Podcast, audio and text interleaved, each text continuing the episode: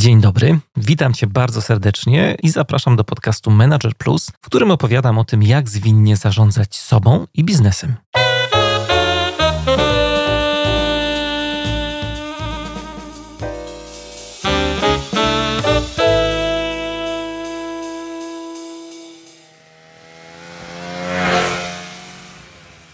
Simon Sinek w swojej książce Liderzy jedzą na końcu użył takiej bardzo zgrabnej metafory ze skuterem śnieżnym w tle i stąd ten taki e, hałas e, na początku dzisiejszej audycji, który przed chwilą usłyszeliście. E, taki skuter śnieżny, mm, podobnie jak zespół właśnie, jest przeznaczony do pracy w bardzo określonych warunkach, w bardzo określonym środowisku. Jeżeli pozbawimy go tych warunków, czyli śniegu w tym wypadku, i umieścimy go w zupełnie innym środowisku, na przykład na pustyni, no to zgodzicie się, że ten skuter nie będzie działał e, jak należy. No oczywiście tym skuterem da się jeździć po piasku, ale nie pójdzie to nam tak łatwo jak e, po miękkim, puszystym śniegu. E, ta metafora w moim przekonaniu bardzo dobrze oddaje pracę wielu naszych zespołów projektowych. Liderzy często kombinują, jak tu stworzyć taką idealną mieszankę talentów do pracy nad różnymi projektami. My często chcemy zbudować taki zespołowy Real Madryt, a tymczasem y, problem w moim przekonaniu wcale nie leży w tym, żeby znaleźć y, te odpowiednie talenty do pracy, ale właśnie na tym, żeby stworzyć ludziom odpowiednie e, warunki, żeby stworzyć im bezpieczny klimat pracy, bezpieczne środowisko. Na klimat pracy to jest właśnie kultura organizacyjna i dzisiaj e, na ten temat e, sobie porozmawiamy. Moim gościem jest Piotr Medyński, założyciel i prezes firmy iSolution, a także pomysłodawca warszawskich meetupów Management 3.0. E, Piotr jest dla mnie bardzo szczególną osobą, także firma iSolution e, dla podcastu Manager Plus przede wszystkim, ale o tym opowiem trochę więcej pod koniec dzisiejszej audycji. Zapraszam przed głośniki.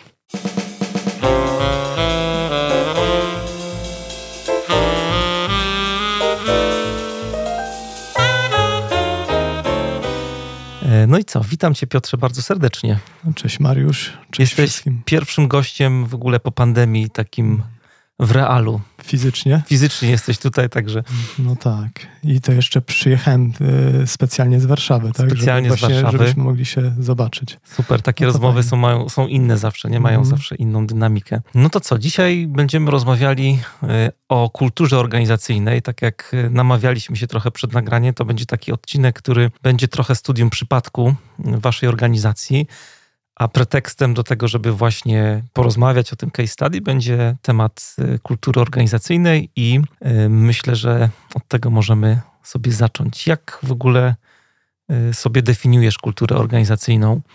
No właśnie, jak, za, za, jak, mówiłeś, że od tego zaczniemy, to tak sobie myślałem, że naj, najbardziej nie lubię definicji mhm. i w zasadzie nie mam takiej definicji na to. to. To jest podobne pytanie, jak ktoś się pyta, czy nie wiem, co oznacza, że organizacja jest turkusowa, albo czy my jesteśmy o. turkusowi. Mhm. To ja zawsze mówię, że ja nie jestem w stanie na to odpowiedzieć. I z kulturą to raczej patrzę na to, że jak wchodzę do jakiejś firmy albo miejsca, to bardziej czuję i wiem, że tam jest, e, że się dba o ludzi, że ludzie są zadowoleni. Jak odwiedzam jakieś miasta, to chodzę i pytam się pani w sklepie czy w kawiarni, jakiej się żyje. I uważam, że nie da się tego zmierzyć, chociaż czytałem wiele fajnych definicji, ale żadna mi w głowie nie została. Więc raczej patrzę to, na to przez czucie, rozmowę z ludźmi, atmosferę, która tam jest i to jest dla mnie, jeżeli jest kultura, to widzę uśmiechniętych ludzi, którzy potrafią ze mną porozmawiać, którzy są chętni do, do rozmowy, do pomocy. E, I taki cel mi zawsze przyświecał, patrząc na kulturę. A te wszystkie narzędzia, które stosujemy, są tylko elementem, który ma nam tam w tym pomóc. Ja mam tutaj ze sobą taki artykuł, który y, wydrukowałem, jak y, się namyślałem nad tym mhm. naszym tutaj spotkaniem a propos kultury organizacyjnej i, i, ten artykuł się zaczyna tak, jak powiedziałeś trochę. To jest artykuł profesora Michaela Watkinsa, który kiedyś w Harvard Business Review napisał właśnie taki tekst o tym, czym jest kultura organizacyjna i, i zaczął od tego, że jak się w ogóle wyciąga ten temat, to y, jest tyle różnych definicji, czy prób w ogóle zrozumienia kultury mhm. organizacyjnej, ile ludzi na sali. E, I on kiedyś zrobił taką fajną rzecz. E, na LinkedInie zadał pytanie, czym dla was jest kultura mhm. organizacyjna i zebrał ponad 300 odpowiedzi. Na podstawie tego skleił ten, mhm. ten artykuł. To, to jest taki sklejak trochę faktycznie, bo on się składa z różnych definicji. Chciałbym nawiązać do kilku takich aspektów, na które ludzie zwracali uwagę. E, no, na pewno to, co powiedziałeś, też się pojawiało. To jest taki feeling, nie? Jak mhm. się wchodzi do firmy, to czujesz w ogóle, jak tam, jak tam jest. E, pojawia się też takie określenie w tym artykule od jednej osoby, która mówiła, że to jest taki trochę system immunologiczny, który jakby chroni organizację przed y, takim innomyśleniem trochę, nie? Bo jak budujesz sobie pewien system mhm. wartości w tej firmie, e, tam są pewne zachowania też, które jakby promujesz, a których nie promujesz, czy nie promujecie w ogóle w mhm. organizacji. To jest też jeden z aspektów. A mm, inny ciekawy wątek, nad którym się trochę zastanawiałem też w kontekście waszej firmy, bo e, też przed nagraniem e, tutaj mm, informacja dla słuchaczy, dostałem dużo mm, informacji o tym, jak w ogóle e, firma działa i dużo żeśmy o tym też rozmawiali, firma iSolution.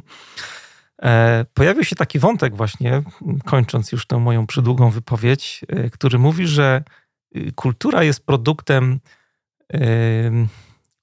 to angielskie słowo się pojawia compensation, jakby wynagrodzenia, czy ja bym to tłumaczył jako pewnych motywatorów. Mhm. Czyli jakby to jest bardzo ciekawa rzecz, nie? bo y, jakby budujesz kulturę przez różne systemy motywatorów, które masz w firmie.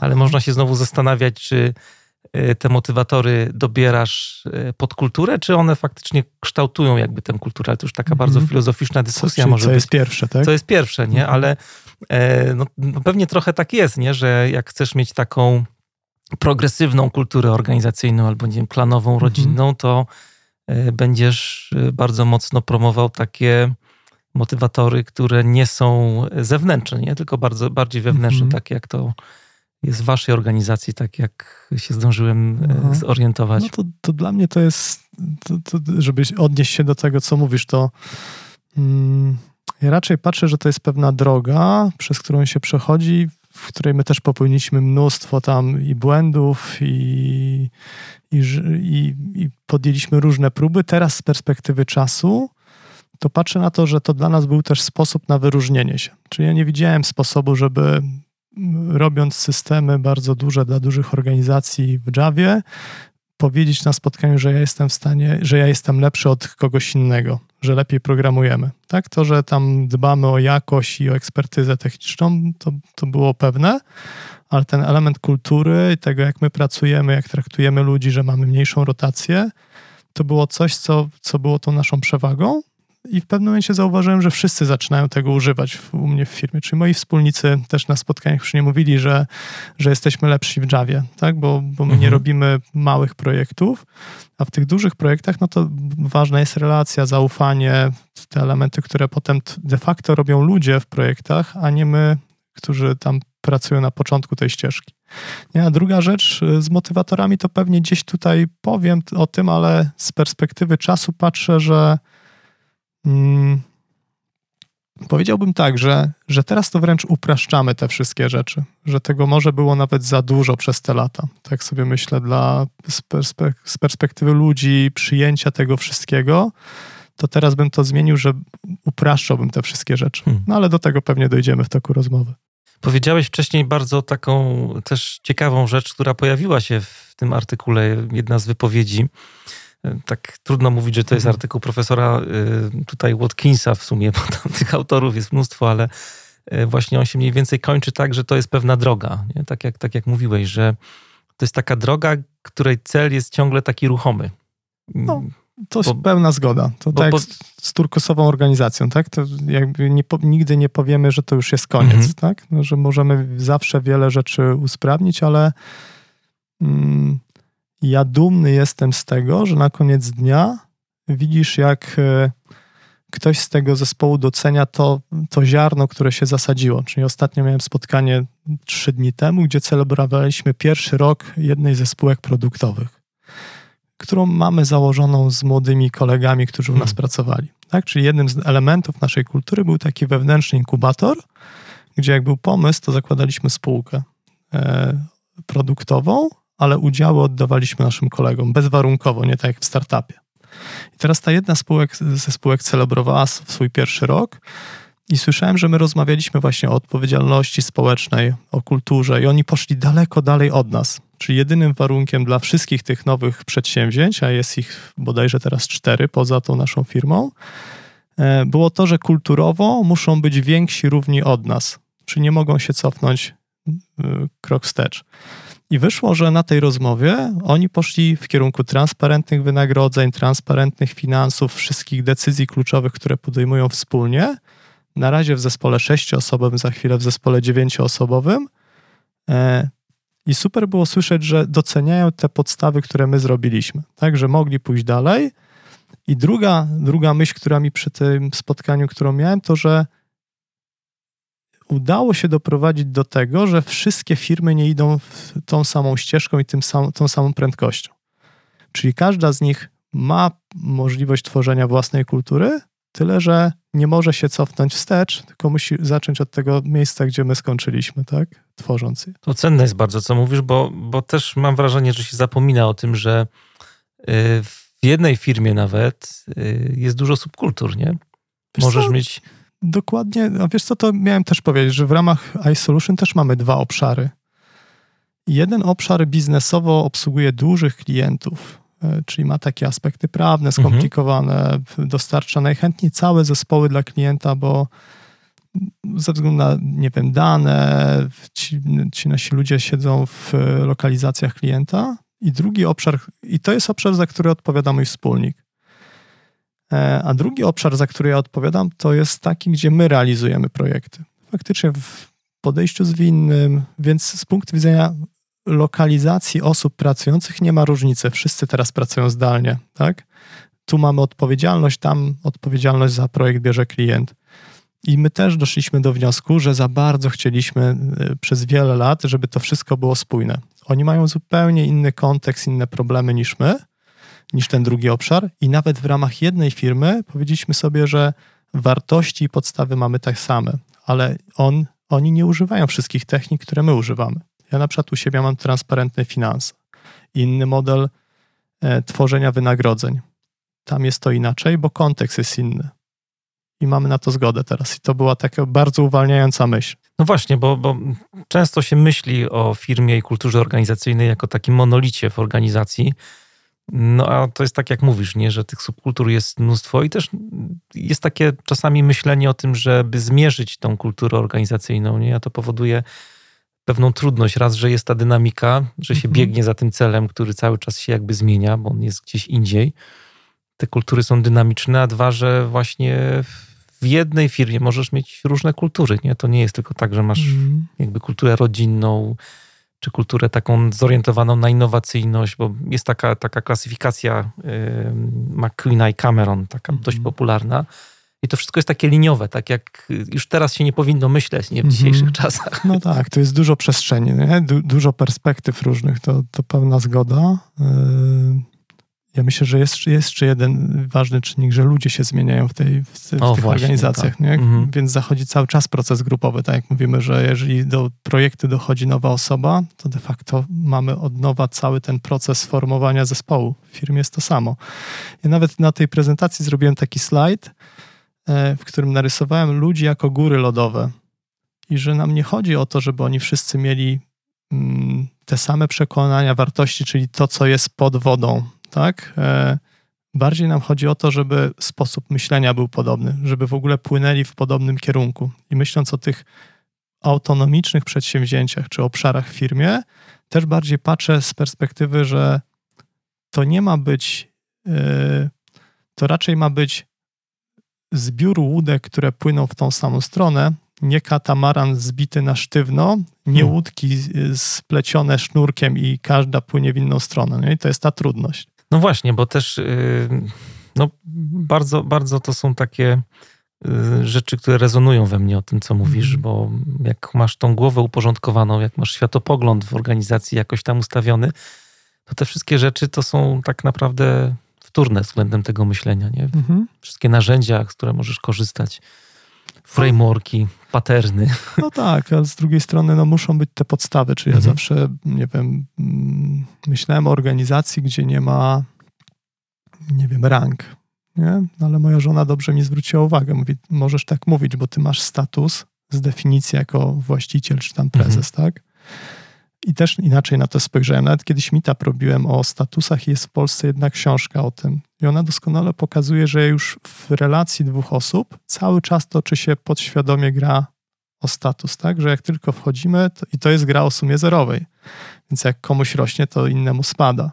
No i teraz mhm. mądry lider no, jest w stanie jakby obniżyć swój status, żeby rozdać go, jakby przekazać trochę innym, tak? No i te gry i te w ramach relacji toczą się cały czas w firmach też. E, więc to jakby te przemyślenia, mam wrażenie, idą przez lata, a dwa, że, żeby w ogóle o tym myśleć, to mam wrażenie, potrzebny jest taki spokój i samorozwój, czas, przestrzeń dla siebie na rozwój, na czytanie, na myślenie o tym. No i taka, takie bezpieczeństwo, które teraz się mówi o bezpieczeństwie psychologicznym, ale ja traktuję jako, nie wiem, te podstawy w, w piramidzie Masłowa, tak? Że jak ich nie masz, to trudno myśleć o wyższych, o sensie życia, o jakichś fajnych rzeczach, jeżeli nie jesteś w stanie spokojnie myśleć o pierwotnych, nie, nie masz zaspokojonych tych potrzeb pierwotnych, tak?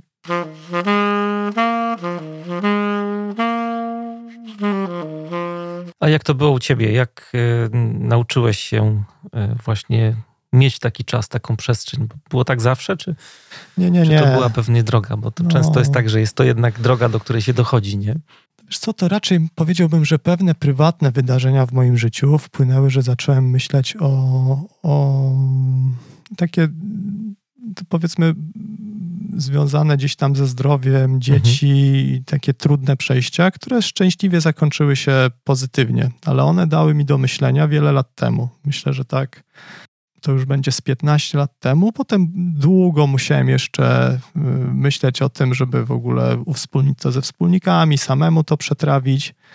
Natomiast takim impulsem do tego, żeby o tym pomyśleć, był kolega w pracy. I on jakby nie chciał być programistą, chciał być Scrum Masterem, chciał u nas wprowadzać takie rzeczy. E, I ja tak przynosił mi co chwilę jakieś książki ciekawe. Czytaj. Mówi, że przeczytał fajną książkę, czy, czy, czy nie chciałbym spojrzeć. No ale tak myślałem sobie, kurczę, jak to jest, że on ma czas na czytanie, a ja nie. nie? No i wziąłem tą pierwszą książkę, pamiętam Jurgena Appello. Yy, tak czytam, mówię, kurczę, no takie proste te rzeczy, yy, odwracające w ogóle sposób myślenia. Yy, no i, i zacząłem delegować, oddawać innym, bo też nie było mi łatwo, bo ja jako absolwent szkoły wojskowej, no jednak mam, miałem ten tryb wojskowy często, tak, że okej, okay, jak ja zrobię, to będzie dobrze. E, I ja zacząłem czytać. Wtedy Marcin, pamiętam, przyszedł i mówi, kurczę, teraz ja nie mam czasu na czytanie, tak? więc się odwróciło. I ja czytam średnio pewnie z 50 książek rocznie mhm. E, i od 7 lat mam taki, na przykład, to jest też element naszej kultury, co E, święta wszyscy dostają w firmie książki z dedykacją. I to jest każda książka jest inna dla każdego. Nie? Mamy też takie książki, które są naszymi firmowymi, że nie wiem, przy onboardingu, przy zatrudnianiu rozmawiamy tam o komunikacji, o wprowadzeniu zmian. E, także no to, to taka historia moja jest, no nie? tocząca się przez wiele lat. O tych książkach w waszej firmie to słyszałem i miałem e, dużego zgryza, co wam wysłać, jak wam wysyłałem paczkę. Nie wiem, czy się udało trafić, żeby nie, nie powtarzały się te książki. Pewnie część się powtórzyła, ale... No, na pewno się powtórzyła, Niektóre myślę, są... że były zaskoczeniem. Tak. Generalnie Kasia mówiła, że bardzo fajne, jedną ukradła, już czyta, tak? O, no to super. Chciałem jeszcze o, o ciebie trochę zapytać. Czy, czy miałeś taki moment y, w życiu swoim, takim liderskim, kiedy zacząłeś myśleć tak bardziej serio o wartościach? Kiedy ten temat jakoś przypłynął do ciebie? -hmm. Wiesz co, my jak zaczynaliśmy w ogóle rozmowę o kulturze, to mm, wspiera, wspieraliśmy się coachem i temat, jakby zrobiliśmy warsztaty dla wszystkich dotyczące komunikacji, bo tu widzieliśmy bolączkę, tak, w rozwiązywaniu konfliktów, w komunikacji, e, i trzecim elementem, który tam przepracowaliśmy, to była, e, wyrzuciliśmy tam misję, wizję, przesz, przeszliśmy przez taki model Simona Sinka mhm. why, how, what, tak, żeby pomyśleć, co jest naszym why, tak, bo oczywiście nasza misja kiedyś to była też podobna do wszystkich, które, nie wiem, jak pewnie byłyby jakieś archiwa stron sprzed pięciu, trzech, siedmiu lat, to było tworzenie oprogramowania, żeby nasi klienci mogli rozwijać swój biznes. Jak to wyrzucilimy i, i, i trochę zajęło nam grzebanie, odkrywanie tego why, bo to jest proces odkrywania, a nie definiowania, to y, z Gabrysią też rozmawialiśmy o wartości, o wartościach. I te wartości dalej przetrwały w firmie, je kultywujemy, mamy culture booka, który jest właśnie wpleciony w kudo e, i te wartości, jak zdefiniowaliśmy, jednocześnie zachowania, to one cały czas tam od, to już bodajże będzie 8-9 rok, one cały czas z nami tam e, funkcjonują i rezonują. One są jakoś zbieżne z tym, co dla ciebie jest ważne? Tak, no ja brałem też udział, jakby mhm. wszyscy partycypowali, więc wybraliśmy i one jakby są podstawą, tak jak rozmawiam sobie, jak teraz myślę o tych naszych autonomicznych obszarach i firmach, to myślę, że wspólnym mianownikiem są wartości. Że co do tego nie mamy wątpliwości, ale teraz, że w inny sposób realizujemy to why, tak? Czy to jest ten element how. Czy ja jestem zdania, że większość firm albo liderów świadomych, którzy no, będą mieli te bezpieczeństwo psychologiczne, to każdy chce zrobić coś dobrego dla szerszego społeczeństwa, tak? Czy to lokalnie, czy globalnie, i to why będzie bardzo podobne. Natomiast różnić się będziemy w tym elemencie how, czyli jak my chcemy to realizować. I to każdy musi przejść samemu tą, tą ścieżkę. Tam w tym pomyśle y, Simona Sineka jest też takie zdanie w tej książce, zacznij od dlaczego, bo tam jest ten, ten koncept opisany, że ludzie nie kupują y, tego, co robisz, ale dlaczego to robisz. Mhm. I dochodzisz do takiego trochę paradoksalnego stwierdzenia, że no, produkty są właśnie nośnikami trochę tego, w co wierzysz, nie? Tych, mhm. tych wartości, które masz w firmie, to nie znaczy, że te produkty mm, jakby nic nie znaczą, nie? Tylko, że y, zmienia się wtedy perspektywa trochę, jak mhm. się patrzy na produkt jako, jako właśnie taki nośnik. A co w ogóle robicie w swojej firmie? Już tak gdzieś tam między wierszami mówiłeś o tym. Co, no jest jakby ta iSolution jest software house'em, czyli mhm. jakby tworzymy oprogramowanie, czyli można powiedzieć, że nasze what to jest tworzymy software. Proste, tyle, nie bez tam zbędnych e, rzeczy. E, natomiast poza tym modelem usługowym, czyli realizacją projektów, czy to w modelu zwinnym, czy wsparciu naszych klientów w budowaniu zespołów, no mamy tą część produktową i z tego też jestem dumny, że wyjście z firmy usługowej w kierunku produktowej, gdzie jesteśmy w procesie jeszcze tam komercjalizacji tych produktów, to jest bardzo ciężka droga, tak? Bo jak świadczysz usługi, to, to musisz poświęcić czas na to, żeby wykreować produkty, tak? No i to się udało zrobić też w takim fajnym modelu, tak? Dzieląc się udziałami, ale też budując, e, widząc rozwój ludzi w kierunku, że programiści, osoby techniczne stają się przedsiębiorcami myślą inaczej, tak? To jest zupełnie inny mindset. A wy zaczynaliście dość dawno temu, nie? Bo gdzieś tam czytałem taką historię, że z dużym Fiatem w tle, czy z małym Fiatem w tle, jak A, były początki firmy to, iSolution. Kiedy to było w ogóle? Co to 2001 rok, czyli ja jakby zakładałem firmę zaraz po studiach. Aha. I to były tam jakieś moje e, marzenia, a Fiat się pojawił, bo w toku odkrywania tego why robiliśmy jakby wracaliśmy historią, co się wydarzyło w firmie tak ważnego. Mhm. I okazało się, że my już nie pamiętaliśmy, nawet my jako założyciele, że na początku, jak byliśmy firmą, która tam uprawiała, jakby serwisowała serwery i, i jakby obsługiwaliśmy firmy, że kupiliśmy dużego Fiata tak? Że teraz z tej perspektywy pewnie byśmy go zostawili jako pamiątkę. No właśnie, gdzieś w wejściu ale, stać. Tak, ale ktoś o tym pamiętał. Ten nasz pierwszy, pierwsza osoba, którą, którą zatrudniliśmy, która dalej z nami jest, chociaż nie wiem, czy pierwsza, chyba druga, tak? Dalej z nami pracuje i ona powiedziała, ale pamiętacie, jak, jak jeździliśmy tym dużym Fiatem niebieskim, tak? No i ten duży Fiat niebieski nagle wszyscy stwierdzili, kurczę, nikt nie pamięta poza nim.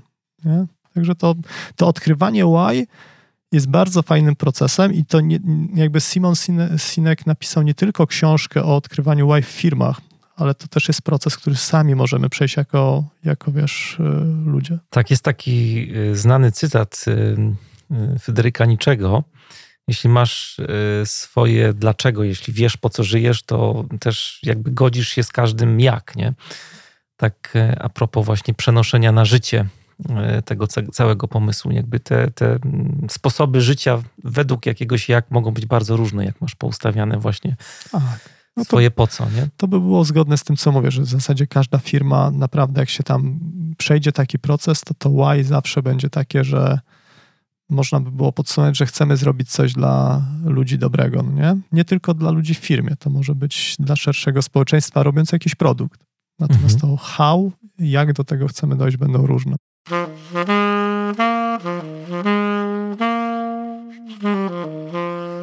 Myślę, że powiedziałaś bardzo ważną rzecz w ogóle przy pracy nad kulturą organizacyjną. To jest kwestia tego, żeby właśnie wziąć sprawy w swoje łapki, nie? Żeby, żeby jakby wziąć tą sprawczość na, na stronę mhm. firmy, a nie konsultanta, bo jest takie gdzieś tam, nie wiem, e, może podświadomie nawet e, brane założenie, że no konsultant przyjedzie, to nam zrobi, nie? wdroży jakiś program mhm. usprawniający, wprowadzi mhm. jakąś zmianę. E, jest taka teoria, którą bardzo lubię, która przyszła z fizyki. Ja ją aplikuję do właśnie pracy w biznesie. Teoria atraktorów. Atraktor to jest taki, mhm. taka siła, która utrzymuje określony układ w stanie równowagi. Mhm.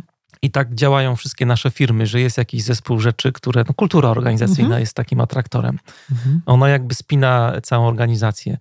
No i często jest tak, przy takich właśnie zmianach, o których opowiadasz tutaj, że właśnie y, szuka się kogoś z zewnątrz, to, tą kulkę taką, która jest w dołku, będzie wypychał na zewnątrz, nie? Mhm. I jak ten ktoś znika, no to ta kulka wpada z powrotem do dołka, nie? Jakby mhm. idea właśnie jest to, co mówisz, żeby zrobić nowy dołek, żeby wykształcić nowy atraktor przy takiej mhm. zmianie. A jak masz kogoś z zewnątrz i całą siłę pokładasz właśnie na kimś, na jakimś konsultancie, który tą kulkę będzie mhm. łapkami gdzieś podtrzymywał, no to ta zmiana, ta zmiana nie zajdzie. Mhm. Dlatego, dlatego myślę, że to jest cenne i powinno wybrzmieć jeszcze bardziej tutaj. Co, to, to też słychać w rozmowach, tak, z, jak mam okazję gdzieś na tych meetupach rozmawiać z agile coachami, ze scrum masterami, którzy pracują w dużych organizacjach, to oni po pewnym czasie widzą że bezsens tej swojej pracy, że to jest taka syzyfowa praca, no nie? że jak tak. tylko nie popatrzą, to nikt w to nie wierzy, ale że jest to modne, no to wszyscy chcą spróbować, e, i może to nie jest dla wszystkich, nieraz może to nie jest odpowiedni czas, tak? To, to jest tak wiele aspektów i my też się z tym borykaliśmy, tak? Że, że niektórzy nie chcą się zmienić, no bo to jest trochę praca nad mentalnością ludzi, tak? To jest bardziej... Mm, dla mnie też dużo dało taka świadomość, że zmiana to nie jest pstryk, ja mówię robimy, tylko to jest pewien proces. Mhm. Nawet mamy na to książeczkę, tak, o pingwinach, nie wiem, pewnie znasz, tak? Mhm. Góry lodowe. Jest Kotera, bardzo Kotera. fajna Jest ta sama książka gościa teoretyczna. Ja najpierw czytałem tam 300 jego stron w, w książce, potem tą bajkę i ta bajka jest jedną z książeczek, którą dajemy na dzień dobry wszyscy. Pracownikom. Pracownikom. I oni rozda- okazało się, że oni rozdawali to w ogóle swo- w swoich rodzinach. Tak samo druga książka o disku i ptaszkach, tak? Mhm. Y- że to im dawało taką wartość i teraz każdy w firmie wie, że to jest proces, że nawet jak ja przyjdę i powiem wdrażamy i wyślemy maila, zakomunikujemy, że to tak nie działa, że to nie będzie wdrożenie, tak, że wdrożenie to jest pewien proces. No ta książka Kotera, ta taka bardziej teoretyczna nazwijmy to o zarządzaniu mhm. zmianą, to jest taki w ogóle to jest legenda, jeśli Biblia, chodzi tak, o, o, zarządzanie, a mhm. właśnie nie wiedziałem, że, że, na język polski są pingwinki też tak, przetłumaczone. Tak, to... tak. No i to jest, wiesz, to jakby my, ja w ogóle lubię historię, tak? Czy to tak jak dzisiaj rozmawiamy case study, czy, czy, czy, czy bajki, ludzie to zapamiętują. Po przeczytaniu tej książki teoretycznej nikt nie powtórzy tych kroków. Przeczytając pingwiny, każdy wie, że proces zmiany z czego się składa, bo, bo ma pewne skojarzenia. Mam jeszcze jedno pytanie a propos początku. Mhm. I mam tyle pytań, zauważyłem, że nie wiem, czy skończymy tą rozmowę, bo jeszcze żeśmy nie przeszli do, no. do hału w ogóle. Ale jest taka jedna rzecz, myślę, też istotna tutaj przy zmianach. I ciekawy jestem, jak y, ty do tego podszedłeś, bo y, sporo osób, jak tak czasami nawet rozmawiam gdzieś tam w tak zwanym offline na tematy mhm. właśnie różnych takich przykładów firm, które coś zrobiły u siebie mówią, że na, u nas nie ma czasu w ogóle na coś takiego, nie? że mhm.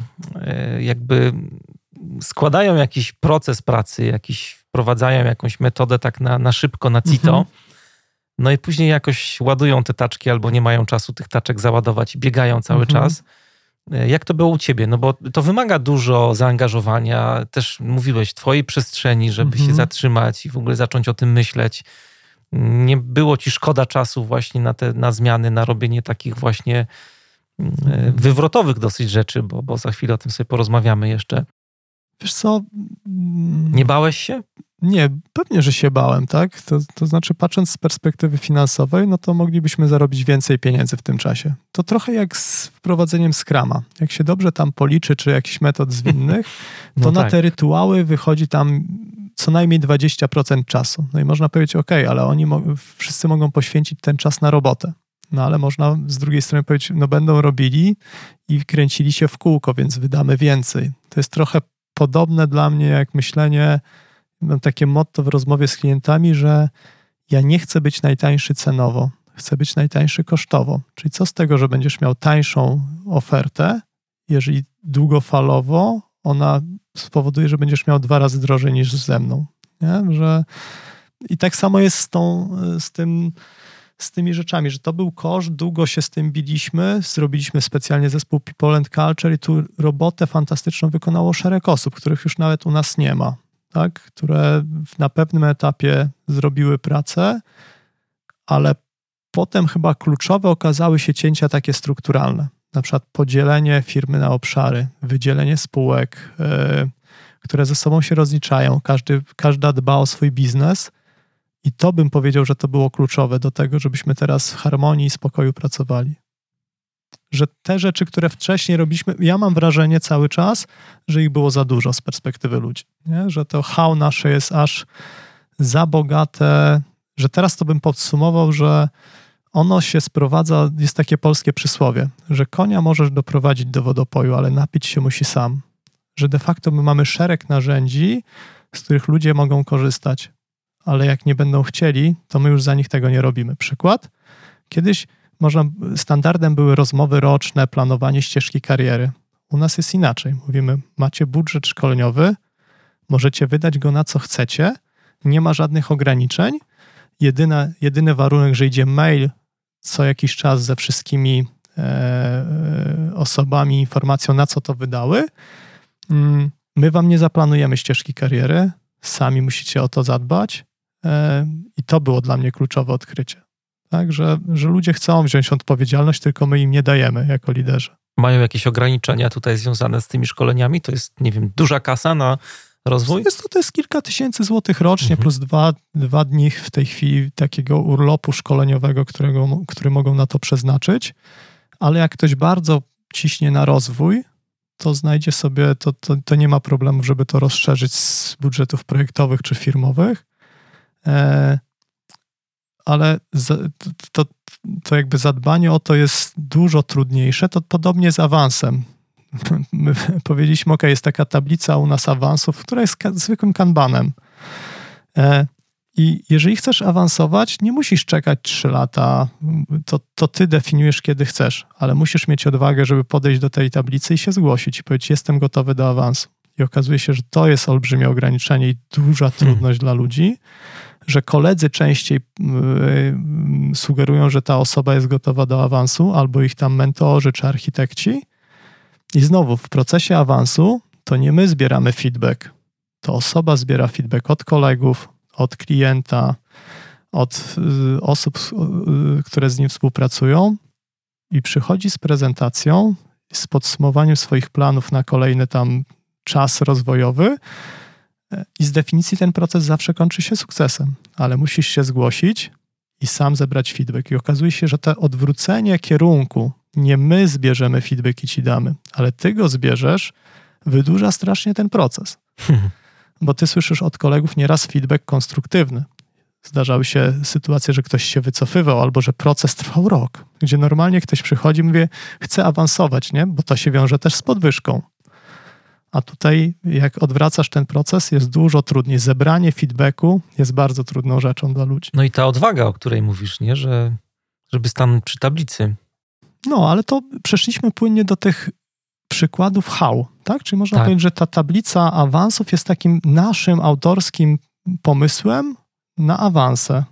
Tak? W ogóle nie inspirowany niczym, tylko stwierdziliśmy, ok, a jakbyśmy to odwrócili.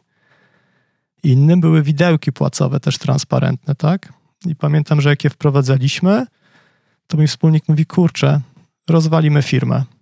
No, ale okazało się, że osoby, które pracowały u nas 12 lat, 15,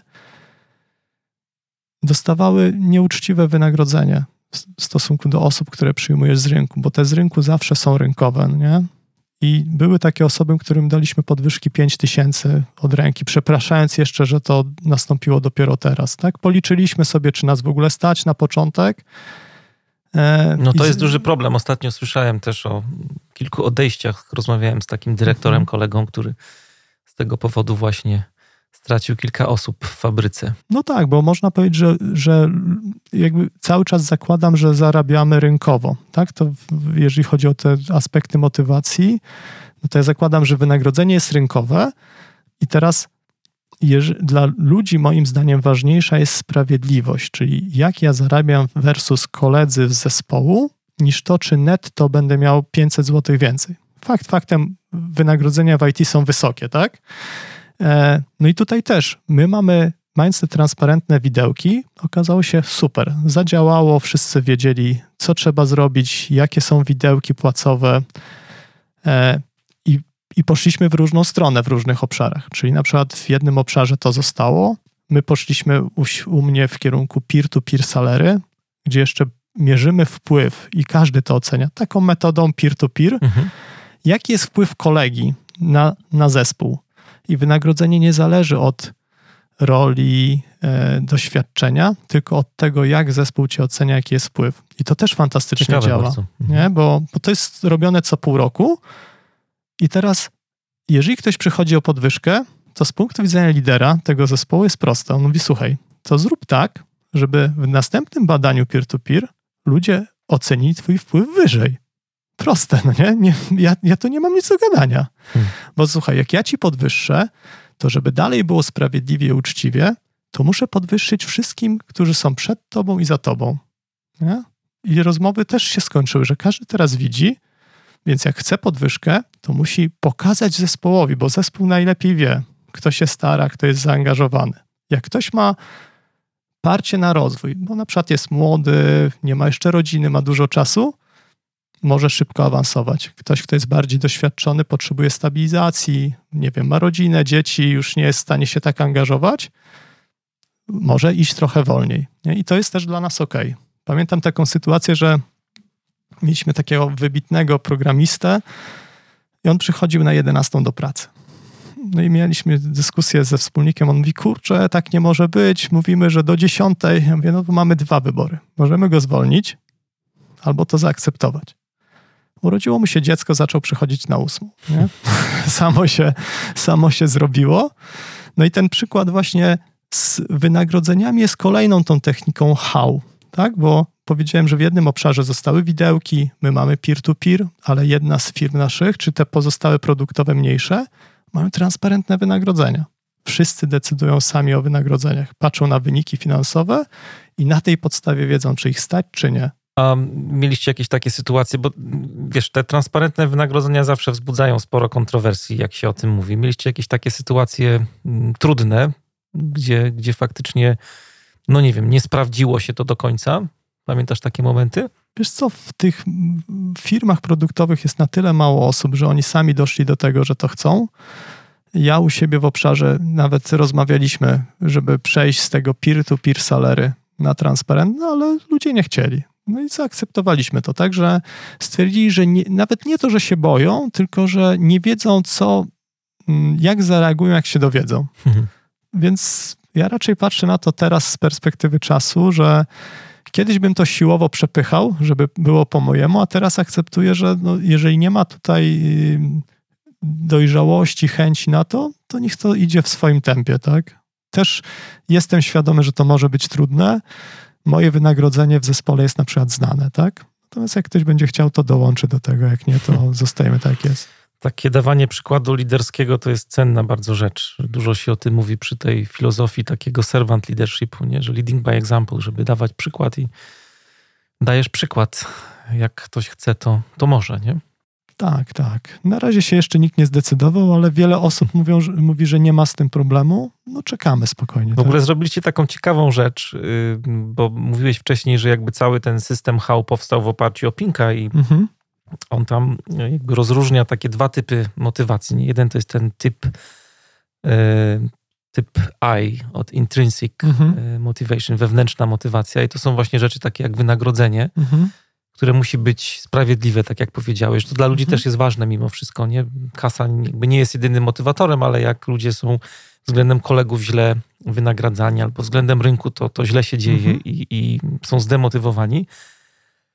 E, I połączyliście to z tym typem X od zewnętrznej motywacji, nie? Daliście mhm. autonomię ludziom, tak jak rozumiem, w mhm. kwestii mm, pracy z wynagrodzeniami. No tak, ale wiesz co, to z wynagrodzeniami, ja jeszcze patrzę na to, że mm, ja też nie na wszystko, nie, nie na wszystko jako, nie wiem, zespół liderski czy właściciele mamy wpływ że są pewne rzeczy. Jak stoik mówisz teraz. Co, no tak, wiem, że też y, tam jesteś po filozofii, a też akurat filozofia stoicka jest mi bliska, tak? Czyli jestem tam czytelnikiem Marka Aureliusza i też mi dało to dużo spokoju, że, że właśnie są pewne rzeczy, na które ja nie będę miał wpływu. Ja, ja, ja mogę zapanować nad swoimi myślami, tak? Ale jest wiele rzeczy, nad którymi nie, nie, których nie ogarnę. I z wynagrodzeniami to ja myślę sobie, ja patrzę na to tak, że te transparentne, czy w ogóle jakieś modele, gdzie ludzie mają autonomię w wynagrodzeniach, plus to, żeby wiedzieli, czy firmę stać na wynagrodzenie. To jest mój obszar, o który ja mogę zadbać. I na przykład to, czy firmę stać, realizujemy w wielu obszarach w ten sposób, że ludzie widzą sytuację finansową firmy. I z tego też byłem ostatnio dumny, bo w moim obszarze właśnie nie mamy transparentnych wynagrodzeń, ale co miesiąc pokazujemy sytuację finansową, czy jaki mieliśmy przychód, jakie koszty, e, w rozbiciu tam na koszty pracownicze, koszty tam takie stałe firmy, jaki wygenerowaliśmy zysk i powiedzieliśmy sobie tylko, jaki jest cel z perspektywy firmy. Bo żebyśmy robili kulturę, że tak powiem, e, e, tworzyli kolejne produkty, no to one się z niczego nie biorą. Więc jest trochę w tym edukacji takiej ekonomicznej ludzi, tak, żeby mieli świadomość, i ostatnio byłem dumny, bo zrobiliśmy kilka, nie wiem, bodajże jak zaczął się ten okres, mm, kończyła się pandemia, plus jeszcze e, inflacja, zrobiliśmy trzy podwyżki e, dla wszystkich w tym modelu naszym peer-to-peer e, w ciągu pół roku, widząc jaka jest sytuacja na rynku. Co spowodowało, że nasze wyniki spadły w stosunku do celu. Ale jeden kolega miał taką sytuację, że potrzebował dodatkowych pieniędzy ze względu na koszty kredytu i wymagało to podwyższenia innym. Inni zrezygnowali sami z siebie, mówiąc: OK, my wiemy, że tam kolega potrzebuje, my możemy poczekać, wiemy, jaka jest sytuacja firmy. I to było takie fajne, tak? Jak ktoś mówi: OK, mam wystarczająco uczciwie względem rynku, mogę poczekać. Widzę, jak firma działa, jak jest transparentna. Nie? Z takich rzeczy, które dotykają autonomii, to też wynotowałem sobie z, z tego materiału, który mi pokazywałeś, że macie coś takiego jak forum e, projektów, market, inicjatyw. Jak to działa w ogóle? Na czym to polega? Wiesz co, forum projektu to też był pomysł na to, żeby yy, dać ludziom możliwość wyboru pracy w takim projekcie, w jakim chcą. I to też było bo trochę robiliśmy rzeczy, a potem widzieliśmy, jak to działa, tak? Czyli strach był w oczach e, mojego wspólnika, mówi, słuchaj, po prostu rozwalimy system. Zaczną się wymieniać, klienci nas zabiją. Przecież te zespoły są stabilne, pracują, są już sformowane, wszystko działa jak należy.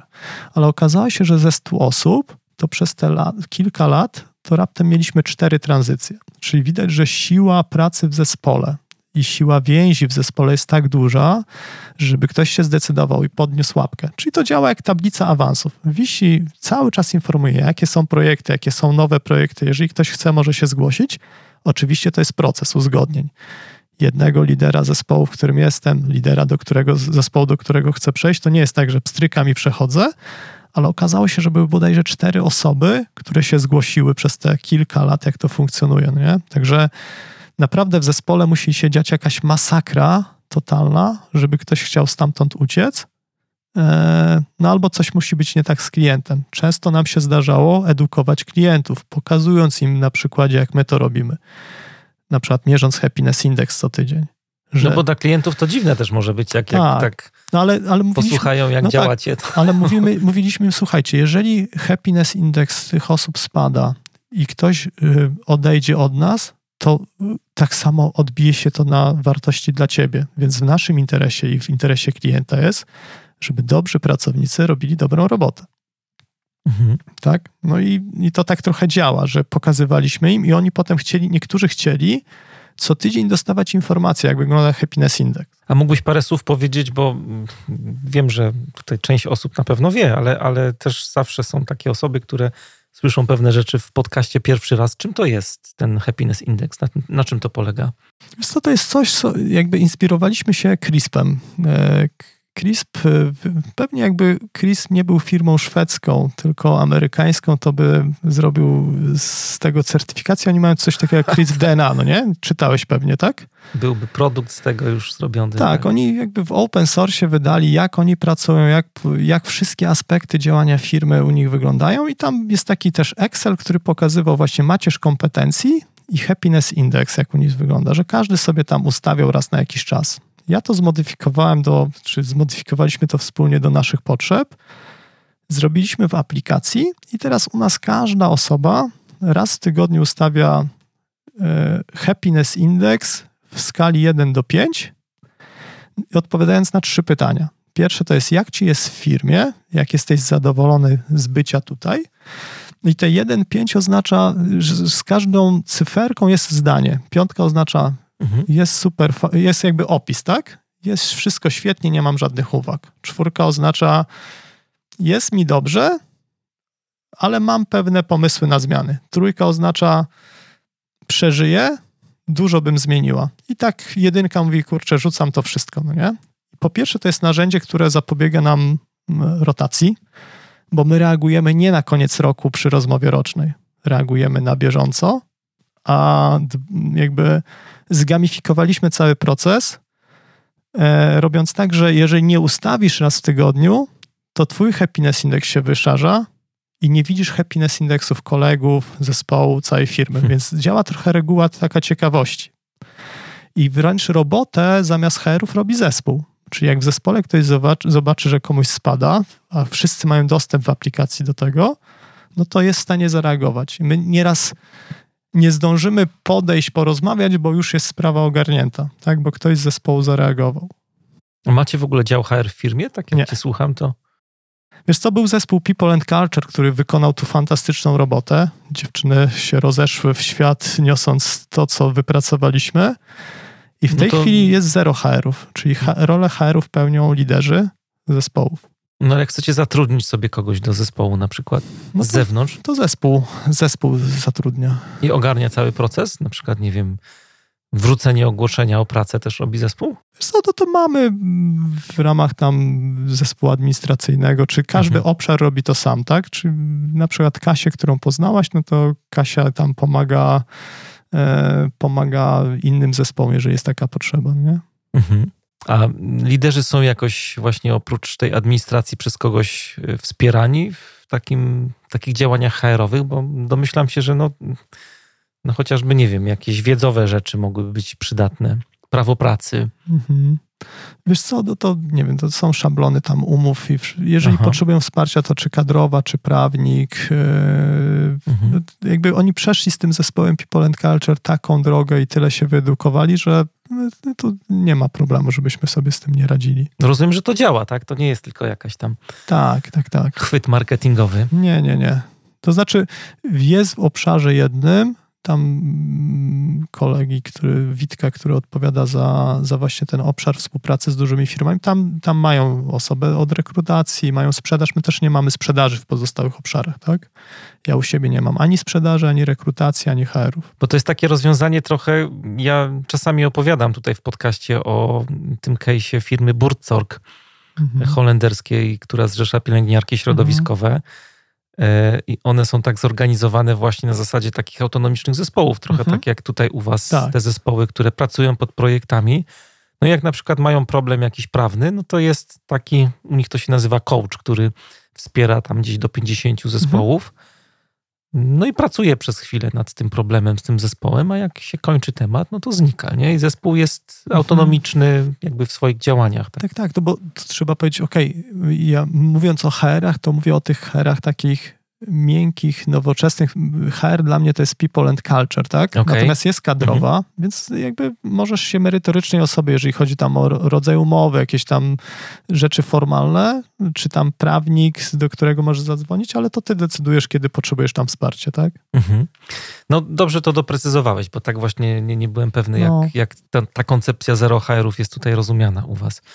E, z rzeczy, które macie jeszcze, z takich e, ciekawych rzeczy, które mm, no, są adaptacją trochę Management 3.0, jakby wdrożeniem Delegation Board na przykład, nie? Ale Korzystacie z tego? Wiesz czy... co, Delegation Board zrobiło swoją robotę e, mhm. i nie korzystamy w tej chwili, ale był taki moment, że dużo korzystaliśmy. To znaczy. Możesz powiedzieć, jak to wyglądało mhm. w praktyce też dla w praktyce, kogoś, kto nie słyszał o tym narzędziu?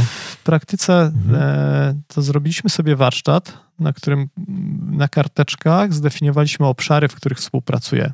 Akurat to było ja versus liderzy, którzy pracują ze mną, czy osoby bezpośrednio współpracujące ze mną. E, no i określiliśmy sobie, że delegacja to nie jest e, jakby stan binarny, że jest albo tryb wojskowy, albo full y, demokracja, tylko że tych stanów pośrednich jest sporo.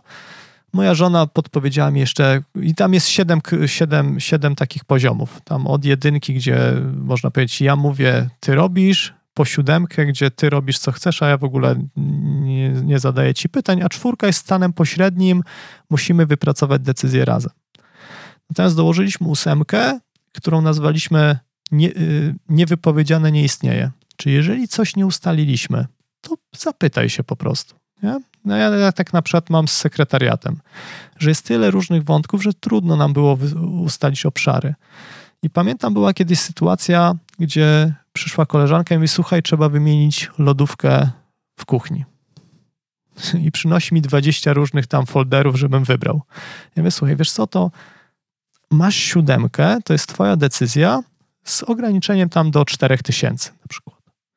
I ona mhm. wróciła po tygodniu i mówi, wiesz co, super to zadziałało, bo tak, wiedziałam, że przy siódemce to oznacza, że jak ja wybiorę białą Amikę, to ty nie spytasz się mnie, dlaczego nie srebrny Bosch, bo jesteś fanem na przykład Boscha, no nie? czy jakiejś tam marki. Więc miałam taki luz, że podjęłam najlepszą z możliwych decyzji przy tych ograniczeniach. No i teraz z tymi liderami, z kolei jak pracowaliśmy, to ta tablica wisiała fizycznie, to jeszcze było długo, długo przed pandemią. Mm. I to jest bardziej dla mnie narzędzie dla liderów. Taki kontrakt, gdzie oni po pierwsze widzą, czyli ja zobaczyłem, mi się wydawało, Ale na że tym, ja, na tym delegation boardzie wiszą z jednej strony jakby... W wierszach obszary, a w kolumnach ja miałem wszystkich, wszystkie osoby, które ze mną współpracują. Mhm. A na przecięciu był poziom delegacji w tym obszarze. Czyli można by, może być tak, że jest na przykład obszar zatrudnienie nowej osoby i mamy czterech kierowników projektów i każdy ma na innym poziomie, bo jeden jest już gotowy na to, żeby sam decydować, inny potrzebuje to skonsultować z tobą. Mhm. Mm, I to zadziałało tak, że kiedyś, e, pamiętam, w zespole testów nie było lidera, ktoś przyszedł ostatniego dnia rozmawiać o podwyżce było na poziomie piątym, czyli że on podejmuje decyzję, ale mówi mi o niej, albo wysłuchuje mojego zdania, ale decyzja jest jego. Nie było, nie było kolegi, musiałem podjąć decyzję, podjąłem. Na następnym spotkaniu zostałem wypunktowany stary, ja mam piątkę, podjąłeś decyzję. Obniżamy poziom, przeprosiłem, powiedziałem, że nie, zostaje tak jak jest. Za miesiąc była ta sama sytuacja, ale on był zrobił to samo i zrobiłby na moim miejscu też to samo, ale chodziło o to właśnie, że umówiliśmy się na coś no tak. i nie skonsultowałem tego z nim. Nawet mogłem zadzwonić, nie? Więc y, i to zrobiło robotę, bo pokazało nam granice, czyli ludzie wiedzieli, dokąd mogą się poruszać. E, I co więcej, robiąc to cyklicznie co jakiś czas, bo to się często nie zmienia, to dla tych, którzy chcą, to te granice możesz poszerzać. A dwa, że jako lider widzisz, jaki jest prawdziwy obraz Twojej delegacji, bo wszystkim się wydaje, ja to deleguję, o, po prostu daję taki luz. Okazało się u mnie, że ja większość to chciałem mieć na czwórce, że na wszystko chciałem mieć wpływ. Potem wraz z czasem potrafiłem to przesuwać, tak? A zgodziłbyś się z takim twierdzeniem, że właśnie praca z autonomią w firmie to jest praca właśnie nad y, odpowiednim jakby przesuwaniem tych granic, albo praca nad granicami, nad ustawianiem granic, które są? Mm, myślę, że tak.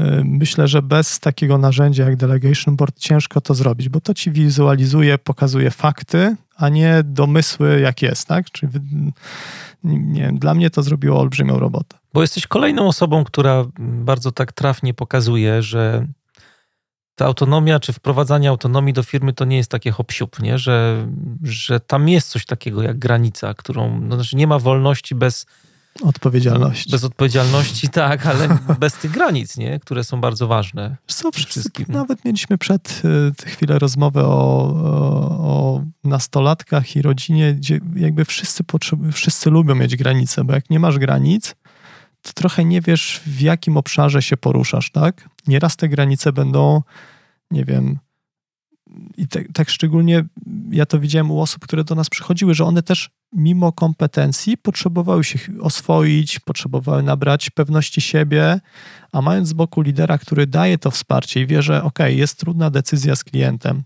inny, inny kolega ma na poziomie szóstym, że sam podejmuje decyzję, ale ja jestem na to niegotowy. Tak? To mnie będzie, nie wiem, stresowało, podnosiło poziom e, taki, będzie sytuacją niekomfortową, no to możemy to dostosować. Także ta, to narzędzie, ja bardziej nawet patrzyłem na to narzędzie, że to jest narzędzie bardziej, które mnie pilnuje też przed tym, żebym ja tych granic nie przekraczał. Bo mając swój status, ja mogłem powiedzieć, ok, robimy tak, jak ja mówię, no nie? Ale to było zapisane, to ja, ja to traktuję jako pe pewnego rodzaju kontrakt dla lidera. I sprawdzenie samego siebie, bo to jest fantastyczne ćwiczenie, żeby zobaczyć, bo możemy dużo mówić, że my to mamy to, jak ja lubię delegować, ale obraz rzeczywisty i tam na, oparty na liczbach, bo sobie policzysz średnią, zobaczysz wszystkie obszary per osoba, per obszar, to wszystko da się e, e, sprawdzić.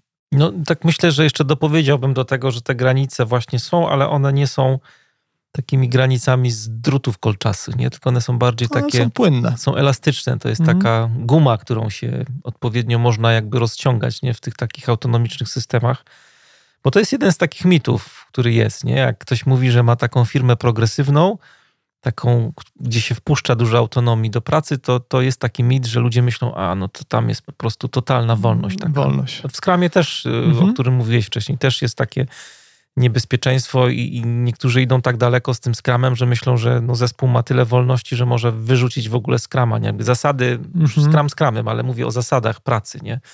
na które się umówiliśmy wcześniej, nie? że tak będziemy mhm. pracować. To jest taka ciekawa rzecz bardzo przy to prawda. wolnościowych działaniach. Wiesz co, ja, ja raczej właśnie patrzę, tak jak mówisz, że to jest, daje nam, że one są elastyczne, z, cały czas będą żyły, E, a odnośnie takiego podejścia, czy Scrum, czy jakiegokolwiek, ja nie jestem zwolennikiem żadnych e, frameworków, szablonów, tak? Czy ja raczej chętnie wyjmuję z nich to, jest, co jest cenne dla mnie, dostosowuję do swojego kontekstu, dlatego jak, nie wiem, bardzo lubię, tak, nie wiem, i ale kiedyś miałem na konferencji 400 programistów. Okazało się, że dwie osoby podniosły rękę, że stosowały wszystkie elementy Scrama. Że wszyscy o tym mówią, Może teraz jest już lepiej, bo to było wiele lat temu, ale yy, my też stosujemy tylko to, co nam przynosi wartość. Nie robimy niczego na, na sztukę w projektach. Nie? Była teraz niedawno taka prezentacja, którą yy, można sobie podpatrzeć na stronie Jurgena Appello, o którym mówiłeś wcześniej. Mhm. On miał w Pradze taką prezentację na konferencji na temat yy, właśnie no, to było w, a propos tego modelu Unfix, który, który on mhm. tam lansuje, związany właśnie z tym, w, jaki sposób skalować mhm. E, różne e, podejścia do zwinności i właśnie kończy się ta prezentacja tym, że on właśnie nie wierzy we frameworki, bo frameworki jednak są, mają też sztywne ograniczenia, mimo że dają dużo swobody w mhm. środku, to jednak są jakimś tam takim drutem kolczastym, który naokoło mhm. gdzieś tam się pojawia i, i, lepsze są właśnie paterny, żeby korzystać, mieć koszyk paternów, nie? Takie, mhm. czyli takich wzorców, które możesz zastosować, ale dodałbym do tego jedną rzecz, że to wymaga dużej dojrzałości. Znaczy tego nie można pewnie y, zrobić na, na każdym etapie, bo jeżeli organizacja, no, ty tutaj opowiadałeś o pewnej drodze, która trwała, nie? I mhm. przygotowywaliście się tak empirycznie, trochę testując tak, siebie. Tak, tak.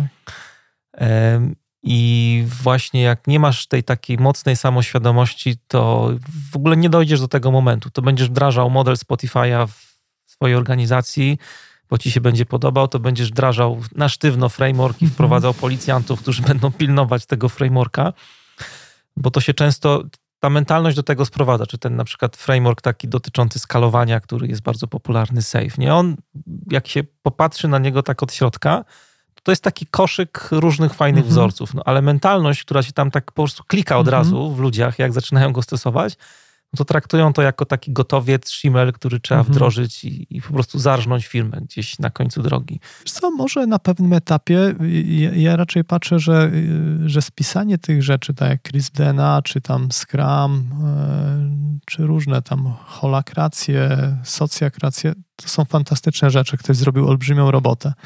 I tak myślę, że może na pewnym etapie wdrożenie z szablonu też ma jakąś wartość, ale myślę, że ono potem i tak będzie dostosowane, jakby, tak jak mówiłeś, wraz ze świadomością będzie dostosowywane do potrzeb, bo zauważymy pewne rzeczy, ale być może jakby my tą ścieżką nie poszliśmy, tak? Ale znam firmy, które, nie wiem, wdrażały holakrację i, i, i nie wiem, może to się udało i może to było dla nich dobre na tym etapie, na którym byli.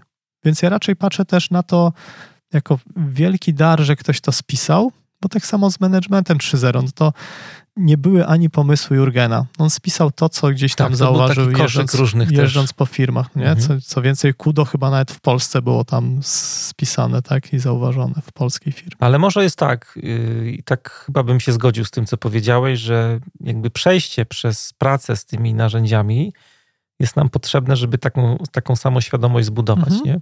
Tak, bo, że... bo, bo inaczej to, to no nie da się też zaczynać od niczego i jakby nie podoświadczać tego. Mhm. Ja, to, taka jest moja droga też i, i, tak jak patrzę na swoje doświadczenia, to, to pewnie nie byłbym tu, gdzie jestem, gdybym właśnie nie, nie przeszedł tej takiej też twardej szkoły w mhm. pewnym jakby okresie no, mojego życia. No i ja, ja tak patrzyłem na wszystkie te techniki, czyli je brałem, mm, dostosowywałem, nieraz brałem wprost, a potem zmienialiśmy, choćby ten happiness index od, od CRISPR, to to nawet to, że zobaczyliśmy, jakie oni mają wyniki i zobaczyliśmy, ok, u nas są lepsze, super, tak? Albo były zbliżone, kiedy, od czego zależało, gdzie były wahnięcia, kończy się projekt, że spada happiness index, coś się dzieje w projekcie, nie wiem, e, celebrujemy sukces, podwyższa się, no to było bardzo cenne, bo tak jak mówiliśmy, to, to jakby dla mnie zbieranie informacji, w ogóle posiadanie tych informacji jest wartością, bo inaczej to trochę poruszamy się w mgle. No i teraz jak patrzymy na finanse, to opieramy się na liczbach. Jak patrzymy na kulturę, no to trudno się oprzeć o jakieś wskaźniki. Więc ja szukałem też takich miejsc typu kudosy z hashtagami, z wartościami, więc mamy prawdziwe historie, które tworzą culture booka, tak? Happiness Index pytał się o bycie w firmie, o zadania, które realizuje, czyli o rozwój i o, nie wiem, współpracę z klientem wewnętrznym lub zewnętrznym. Więc widzieliśmy różne perspektywy w różnych obszarach i na podstawie tego mogliśmy reagować, ale nie po roku, tylko nie wiem, w ramach tygodnia, tak? I, i coś z tym robić. I tak samo jest z innymi rzeczami, tak? Jak z CRISPA braliśmy macierz kompetencji, to też ją dostosowaliśmy do naszych potrzeb. A odkrywcze było, że oni nie tylko definiują poziom kompetencji, ale też mówią, ale jaki jest poziom zainteresowania, czyli jaka jest wewnętrzna motywacja do rozwoju w tym obszarze. Mhm. I myślę sobie, wow, kurczę, faktycznie, w zasadzie jakby popatrzeć z perspektywy, jakie kluczowe kompetencje, i też to zmodyfikowaliśmy. Czy my zadajemy pytanie, jakie kluczowe kompetencje ma dana osoba? I to jej, żeby ona się sama zewoluowała. Jakie masz zainteresowania? Jeżeli te dwa obszary się najeżdżają, to jest super, bo to znaczy, że ma kluczowe kompetencje, które jednocześnie są zainteresowaniami. Ale jest jeszcze trzecie pytanie. A co używasz w pracy? No i teraz, jeżeli ty dajesz komuś pracę i dajesz mu perspektywę rozwoju w obszarze, gdzie on ma kompetencje, które jednocześnie są zainteresowaniami, czyli te trzy obszary się najeżdżają, no to masz osobę, która się rozwija, ma wewnętrzną motywację do nauki, super. Ale my możemy to o tym decydować, tylko musimy najpierw wiedzieć, nie? No taka praca, tak jak ciebie słucham, nad kulturą organizacyjną, którą wykonujecie, to ona jest mocno osadzona jednak na takim DNA agile'owym, nie? O tym się mhm. też zapomina, nie? Że po pierwsze empiryzm, że się uczycie na doświadczeniu, a po drugie ten silnik, który jest właśnie w filozofii agile'owej, czyli stawiasz hipotezę, mhm. sprawdzasz ją, jak się sprawdza, to idziesz w tym kierunku, jak nie, to robisz yy, tak zwany pivoting, nie? Jakiś tam mhm. wahnięcie w lewo albo w prawo. No właśnie, to też ważna rzecz, o której mówisz, że żeby też się nie bać mówić, ok, to narzędzie zrobiło robotę. W naszym przypadku macierz kompetencji też nie jest używana, bo mamy, nie wiem, stabilny projekt, gdzie 20 osób od 4 lat wspiera klienta. Oni się znają jako sekonie. My nie musimy badać teraz poziomu kompetencji, bo my rozmawiając widzimy to na co dzień. Kudosów nie musimy używać, bo dla wszystkich już jest jasne i ludzie potrafią się doceniać, e, poklepać po plecach, zauważać, kto jak się czuje, no nie, komu należy pomóc. Więc nie ma sensu sztucznie dalej tego ciągnąć. Tak? ale w innym, w innym obszarze dalej kudosy są czymś ważnym dla nich, bo pracują bardziej zdalnie, te zespoły są bardziej rozproszone e, i tak jest z wieloma technikami. Czy one tak? pełnią taką rolę trochę takich, takich kółek rowerowych dla dziecka, nie? Jak się dzieciak uczy jeździć, a później odkręcacie te kółka. No tak, no bo wiesz co, ja, jak patrzę w ogóle na, na takie narzędzia dla lidera, to dla mnie chyba kluczowym było też one-on-one.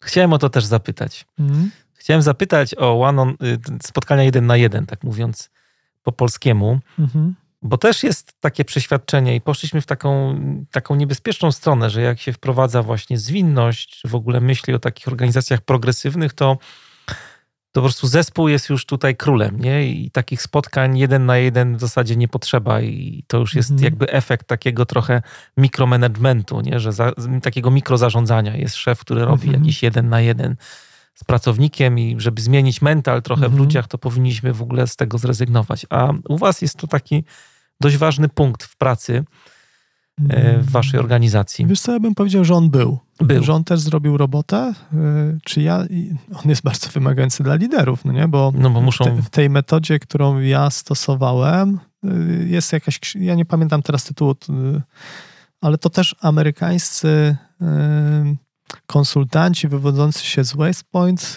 mają tam benchmark zrobili, czy tam wdrożeń na kilka tysięcy, więc mają dużo danych, że na przykład jeżeli nie robisz tego co tydzień, tego spotkania, to on jakby ta efektywność zmniejsza się, więc jak ja miałem 7 czy 8 osób, z którymi współpracowałem bezpośrednio i robiłem ten model, to ja miałem 7 spotkań półgodzinnych w tygodniu w stałych terminach. Więc zobacz, co to znaczy dla osoby. Jeżeli masz w piątek o 9 spotkanie z Piotrkiem i dzwoni do ciebie klient albo wspólnik, a ty mówisz, sorry, nie mogę się spotkać o 9, bo mam spotkanie i to jest stały termin dla tej osoby, to jak, jak to tą osobę buduje, tak? Że to nie jest tak, że jak masz czas, to dobra, spotkasz się, nie? To było stała praca tydzień w tydzień i to nie jest rozmowa o statusie i firmie.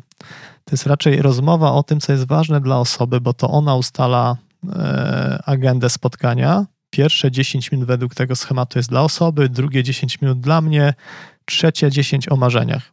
Przez pierwsze 3 miesiące nigdy nie doszedłem do swoich 10 minut, bo tyle było ważnych rzeczy dla ludzi, więc ty poznajesz ludzi, budujesz zaufanie i dopiero na tym możesz budować docenianie, delegacje, proszenie o więcej wiele, wiele innych rzeczy. Ja uważam, że kluczowa jest ta znajomość ludzi, a żeby ich poznać, no to lepszych metod niż one-on-one mm, nie widziałem. Mówiłeś, że to już jakby spełniło swoje zadanie mhm. i tego nie robicie, jak rozumiem. To znaczy, ja nie robię, jakby przeszedłem trochę w taki tryb, że jeżeli ktoś potrzebuje z tych liderów tam skonsultować, to robimy to raczej na bieżąco. Jest też Większość ludzi pracuje u nas zdalnie. To też jest taki aspekt, który jednak te spotkania fizycznie były fajniejsze. Natomiast liderzy wzięli to ze sobą, czyli niektórzy robili to w swoich zespołach albo robią. E, ale mimo tego, że już tego nie robię, to cały czas staram się wiedzieć, co się dzieje u moich ludzi, co, co w nich gra, co, jaką mają sytuację. E, bo to trochę działa tak, jak ci mówiłem o tych podwyżkach, że ktoś rezygnuje, bo zna też kontekst. Wie, że ktoś inny jest w jakiejś sytuacji życiowej, która jest trudna. Nie? Jak tego nie wiemy, to jakby jak nie znamy kontekstu, to trudno podejmować świadome decyzje, tak? A trochę działamy na takiej jako liderzy delikatnej materii, tak? No bo jeżeli ty podejmujesz decyzję dotyczącą jakiejś osoby, to de facto wpływa to na jego otoczenie, na jego rodzinę, tak? Ja czuję odpowiedzialność nie za 100 osób, ja czuję odpowiedzialność za 400 czy 500, bo każdy gdzieś tam żyje w jakimś otoczeniu. Mówiłeś, że mm, taką, y, taką zasadą złotą, którą, którą się kierujesz przy, czy kierujecie przy kulturze organizacyjnej pracy nad nią jest teraz taka zasada keep it simple, czyli jakby takiego upraszczania. Co z tego jakby zostało, co spełniło się i, i... No to tak jak mówię, że jakby miał powiedzieć, to za dużo było tych narzędzi, więc teraz jeżeli coś jakby nie jest potrzebne, to, to nie, nie boimy się powiedzieć, ok, nie używamy.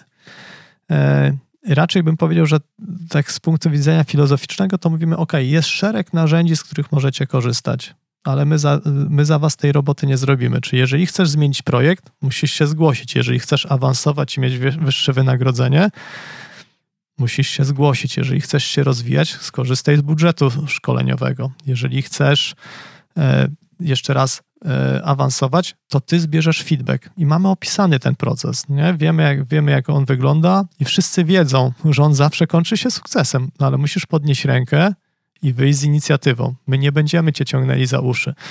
Nie my ustalimy ci ścieżkę rozwoju, tak? Zadbaj o tą ścieżkę sam, my chętnie ci pomożemy. Taka rzecz, która jest ciekawa jeszcze, to są ludzie, którzy przychodzą do was, że tak powiem, z zewnątrz. Bo y, no, kulturę już mniej więcej poznaliśmy, tak jak tutaj przez mhm. godzinę opowiadałeś o tym, jak to wszystko wygląda, ale przychodzi ktoś z zewnątrz, zupełnie innego świata, z innej planety. E, I co robicie? Czy w ogóle coś robicie takiego, żeby go jakoś zwodować do tej waszej organizacji pod względem mm. kultury, żeby on jakoś, no chociażby ta rzecz, która chyba jest najtrudniejsza, która jest też trudna dla pracowników, którzy są w tej kulturze, o której mówiłeś, to to, żeby właśnie no, brać sprawy w swoje ręce. To, co jest mm. trudne, nie? No bo trzeba się odsłonić, trzeba E, liczyć się z tym, że może nie pójść tak, jak sobie wymyśliłem. Trzeba mieć tą odwagę mhm. taką, nie, żeby wyjść na arenę. Mhm. To jest bardzo trudne i to w każdym takim systemie autonomicznym tak. się pojawia ten, ten, ten taka e, no taką, taką trzeba mieć mentalność startupowicza trochę, nie? Mhm. Takiego mhm. solo przedsiębiorcy, żeby wyjść na tą arenę, nie? Co, nie wszyscy to mają. Odpowiem nie? za swój obszar, nie? Bo, bo w każdym się pewnie dzieje trochę inaczej. Natomiast no, my już o tym rozmawiamy na etapie rekrutacji. O tej kulturze, jak pracujemy, właśnie jak, jak to się odbywa, na co zwracamy uwagę, jakie są wartości, więc te rzeczy toczą się już w trakcie. Dwa, mamy w narzędziu yy, to też kiedyś meetup robiłem na ten temat. Takie proste narzędzie zrobiliśmy. Dziewięć karteczek z pytaniami, które też zadajemy. W, na etapie rekrutacji. Na, tak? etapie rekrutacji. Mhm. I, I potem onboardingu jeszcze. I potem to jest w narzędziu na każdym profilu, czyli poza happiness indexem, który możesz pod, podejrzeć, tymi kompetencjami, które ktoś ma, zainteresowaniami. No jest jeszcze to nazwaliśmy userdena. I to są takie pytania. Jak lubisz pracować, w jakich godzinach, jak dawać ci feedback. Takie wydają się banalne, ale okazuje się, że, że to pozwala zauważyć preferencje osoby, lepiej się z nią komunikować, lepiej wykorzystać jej potencjał. Nawet na studiach będę to na SWPS-ie pokazywał y, o neuroróżnorodności, bo jedna z koleżanek z Fundacji Atypowi stosuje to do tego, żeby lepiej wdrożyć osobę, do pracy, tak? Bo, bo, bo my niekiedy pracujemy ze sobą, to tak jak w mapie e, e, jest e, takie mapy osoby się robi, tak? W takim ćwiczeniu mind, mind mapowym i się okazuje, że osoby są ze sobą, pracują biurko w biurko 7 lat, ale się nie znają.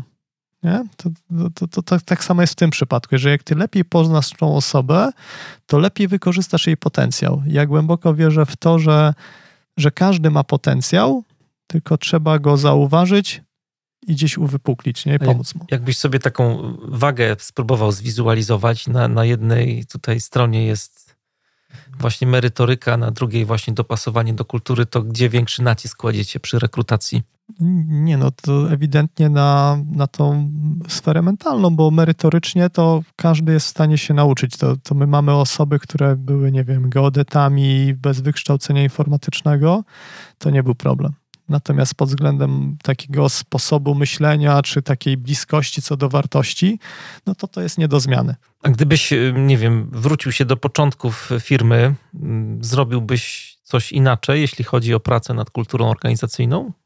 Miałeś taki, taką retrospektywę swoją? Co, za dużo, za dużo było takiego, takiej walki wewnątrz yy, yy, i za późno zauważyłem i doceniłem, nie wiem, swoich wspólników, naszą różnorodność, także każdy z nas jest inny. Jeden jest bardziej, nie wiem, tak, ja mm, impulsywny, chcący działać, drugi ma bardziej charakter analityczny, ale teraz widzę olbrzymią wartość w tym wszystkim, tak, że rozmawiamy, hmm. że każda perspektywa jest inna. Może to było kwestia wieku, doświadczenia, czy tak bardzo chęci zrobienia i pójścia w tą stronę, że mam wrażenie, że za dużo robiłem na siłę i za dużo w ogóle robiłem. Także, że teraz tak jak się pytałeś, to w zasadzie my teraz raczej wyjmujemy z tego portfolia narzędzi, tych różnych e, e, tuli, które używaliśmy, rzeczy, które de facto albo zrobiły robotę, albo nawet nie były potrzebne, tak, na pewnych etapach. No fajnie, bo to pokazuje właśnie tą drogę taką empiryczną mocno i tak nawiązywałem trochę do e, Marcina Floriana ze Spotify, z którym rozmawiałem i oni bardzo podobnie też jakby podchodzą do tej swojej kultury organizacyjnej, że to mhm. są rzeczy, które żyją i tych y, elementów, które były w tym słynnym PDF-ie ich mhm. z 2012 roku, to nie wszystko już y, jest no, używane, nie? To tak jak, tak, tak, jak ty mówisz trochę. Ale zrobiło robotę, bo być może rolą tam, bo ja to bardziej pamiętam wideo Henryka, że ono było dla mnie pewną inspiracją, no tak, nie? Tak. I myślę, że ono zrobiło olbrzymią robotę. Tak samo ja pisząc y, swoją tą prezentację robiąc, to też bardziej patrzę, że że to jest pewien znowu szablon, że ktoś może wyjść od modelu why, how, what i przejść przez ten proces, a w how podzielić sobie modelem Pinka. I teraz on tam będzie miał różne rzeczy. On się może zainspirować niektórymi rzeczami, bo też odwiedzają nas firmy i mówią: Wow, biorę tablicę awansu. Ale to nie jest tak, że pstryk biorę, przenoszę i to zadziała. Nie? To jest szereg... no ja w tym kontekście mówiłem o no. Spotify'u też, nie? Też, też, żeby nie kopiować tak jeden tak, do jeden, tak, nie? No tak. bo to jest inny świat, inna planeta wiesz, trochę. To, to, też trzeba mieć odwagę, no bo jeżeli wprowadzasz, nie wiem, widełki płacowe i wiesz, że to cię będzie kosztowało kilkadziesiąt tysięcy kosztów miesięcznie, no to musisz sobie powiedzieć, ok, robię to mimo wszystko, no nie? Mimo, że to będzie zmniejszy twoje zyski. Jak chcesz transparentnie pokazać finanse, no to też jeden powie, kurczę, ale po co ktoś ma mi zaglądać, ja jestem tutaj szefem, no nie? No, możesz pokazać swoje wynagrodzenie, co też nie jest łatwe i myślę, że w moim przypadku to jest też trochę tak, że ja czuję się bezpiecznie, że to, co, o czym marzyłem na początku, zrealizowałem, i teraz większą frajdą jest dla mnie pomaganie ludziom się rozwijać, czy ta praca społeczna, którą przez 6 lat robiłem, to było dla mnie coś tak istotnego, że mogłem coś dać od siebie, tak, pokazać i nie mam problemów, żeby te wszystkie rzeczy pokazywać, rozmawiać, konsultować, dzielić się doświadczeniem, ale nie jestem w stanie powiedzieć, co zadziała u innych. Nie?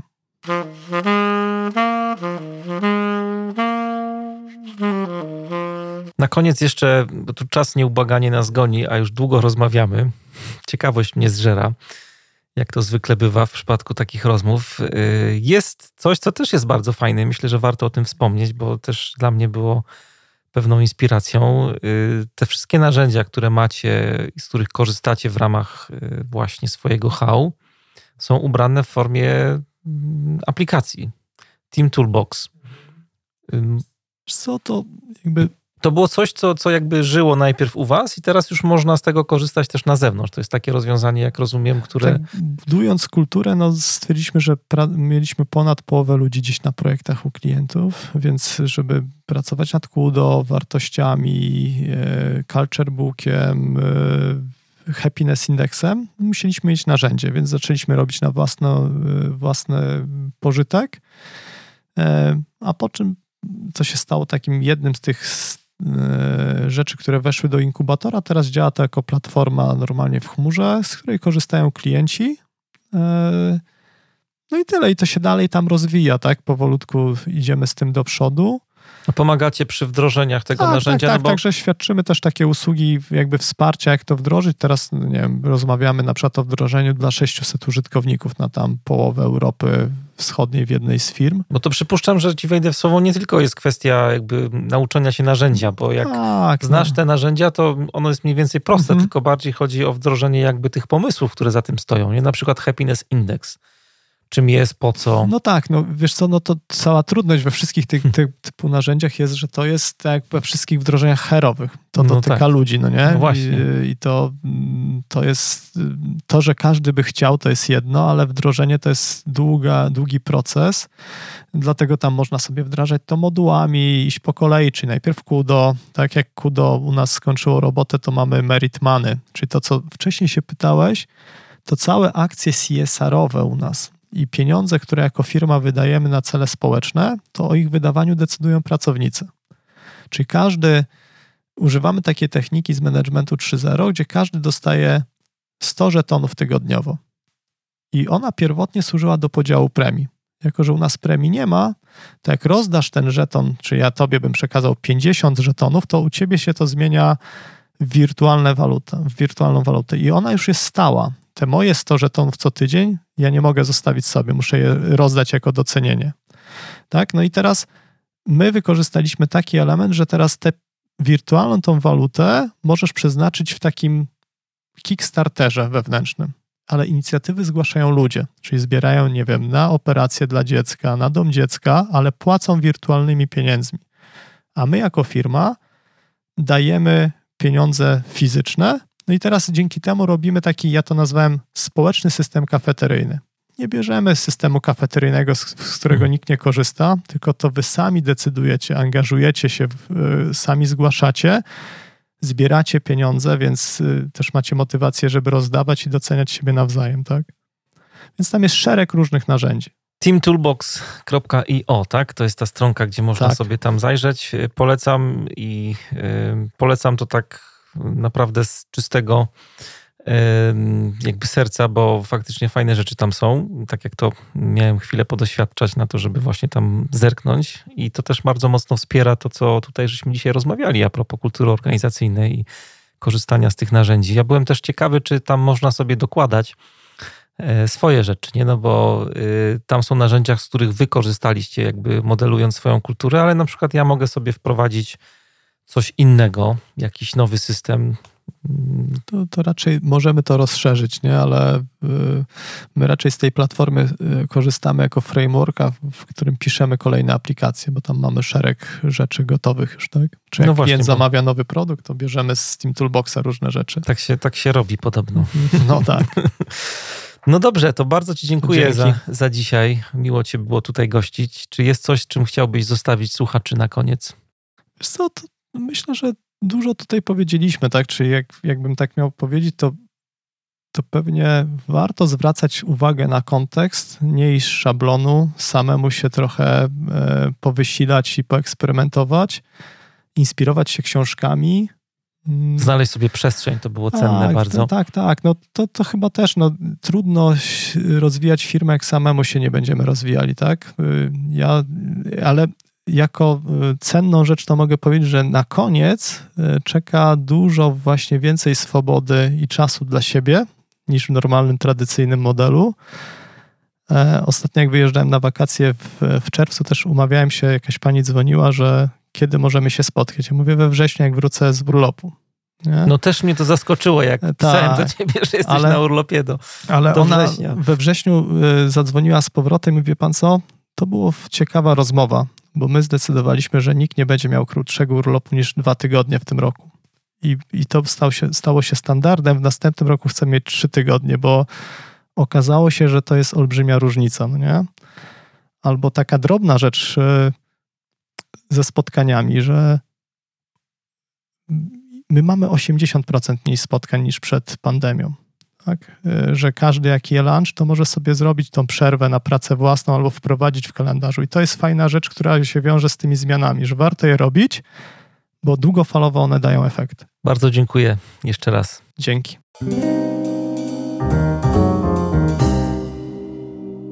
Na koniec e, bardzo chciałbym podziękować wszystkim patronkom i patronom podcastu Manager Plus. E, dzięki Wam powstaje ta audycja, dzięki Wam powstaje podcast Manager Plus, dzięki Wam możemy się wspólnie rozwijać, inspirować, możemy weryfikować siebie, swoje myślenie, przekonania. Bardzo Wam za taką możliwość dziękuję, także w imieniu wszystkich słuchaczy mojego podcastu. A dzisiaj jest taki dzień, kiedy chciałbym jakoś tak szczególnie podziękować firmie iSolution, która jest mecenasem podcastu w zasadzie od samego początku, od momentu, kiedy poprosiłem Was o wsparcie, od momentu, kiedy e, ogłosiłem, że e, podcast Manager Plus będzie na Patronite mm, i że właśnie mm, potrzebuję Waszej pomocy do tego, żeby to dalej robić. Dzięki takim osobom jak mój dzisiejszy gość, jak Piotr Medyński, ale też dzięki ludziom z jego zespołu, bo wiem, że E, decyzja o tym, żeby wejść na Patronite i wesprzeć podcast, to była ich wspólna decyzja zespołowa. E, dzięki mm, takim osobom właśnie Manager Plus może się dalej rozwijać i mogę nagrywać kolejne odcinki. Przesyłam Wam dużo serca i dużo wdzięczności za to, co robicie. I gdyby Twoja firma chciała dołączyć do grupy e, przyjaciół podcastu Manager Plus, gdyby chciała zostać mecenasem, to mamy jeszcze jedno miejsce, które być może czeka właśnie na Ciebie.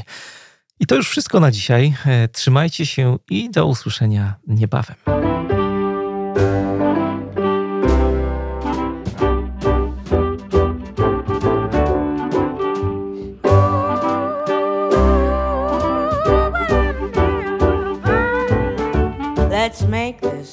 Last till Valentine's. Let's spend this night together.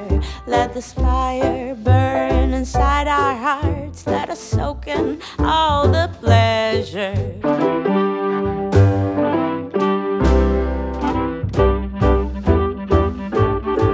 Now that the rain is slowly pitter patting, we are lost inside lover's nest. We don't need the world, we just need us. What if we'd stay like this forever?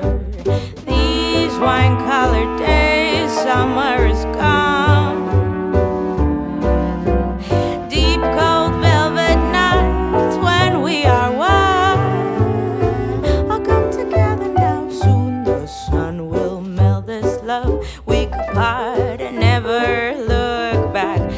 Shortly have us falling flat